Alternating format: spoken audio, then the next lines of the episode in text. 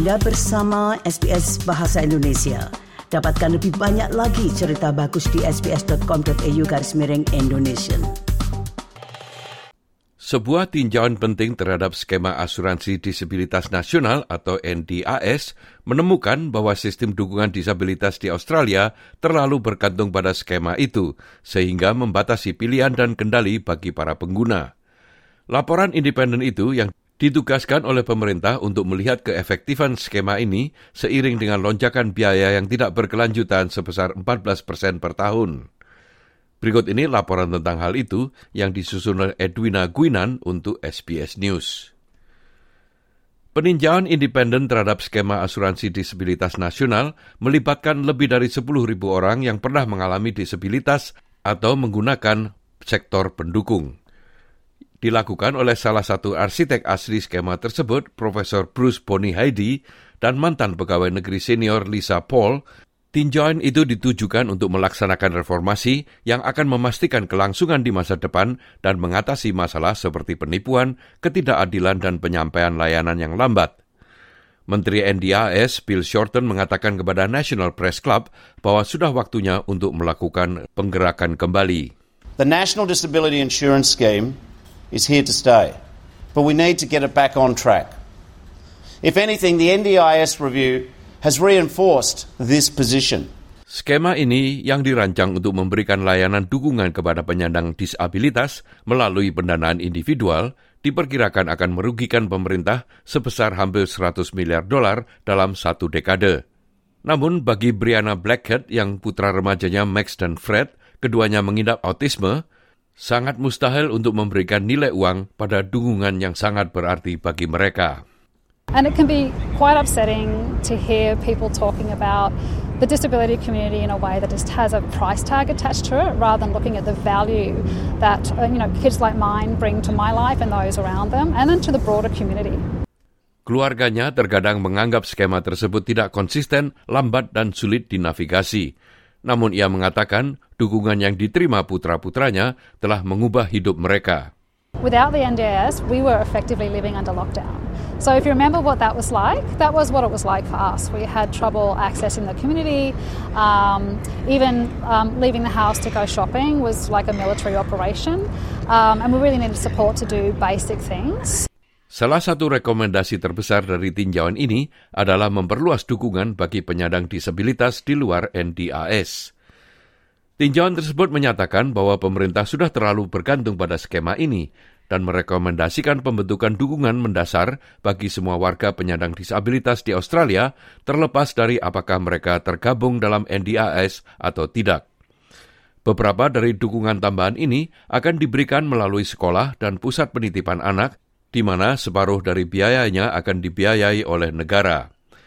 Proposal itu disambut baik, sama seperti sebagian besar tinjauan lainnya oleh sejumlah organisasi advokasi disabilitas pada konferensi media bersama di Canberra.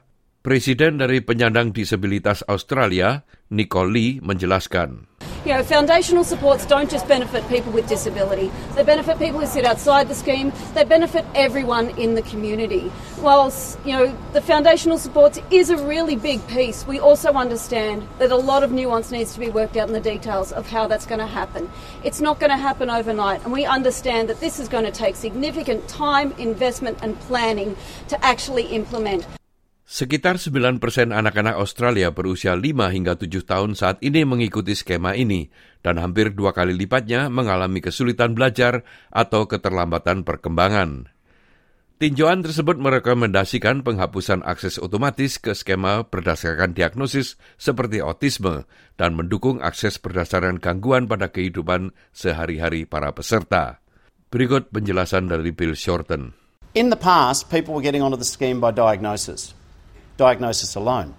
In some cases, parental diagnosis. What we want to do is actually meet the person who's to go on the scheme, on their family, and see what the impact of their diagnosis is having on their daily life. There's no point in giving a child the wrong services.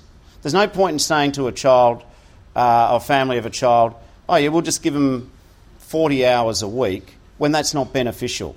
So, what we want to do is make sure that every Australian child who has a developmental delay gets on the radar. CEO dari Autism Awareness Australia, Nicole Rogerson, memiliki beberapa keraguan mengenai usulan perubahan tersebut.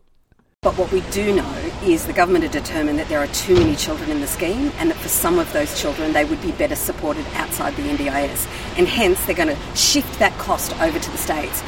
But at the moment we just don't know whether the states are ready to pick up that ball and run with it. Rekomendasi lainnya mencakup langkah-langkah yang lebih baik untuk membantu pengguna menavigasi skema ini, dan juga pengawasan yang lebih besar terhadap penyedia layanan, serta pendekatan baru terhadap penyakit psikososial dan kemampuan. Tinjauan ini juga berupaya mengatasi masalah kekurangan tenaga kerja dengan memastikan pelatihan profesional berkelanjutan dan memungkinkan pekerja untuk mentransfer hak cuti dan dana pensiun antar pekerjaan.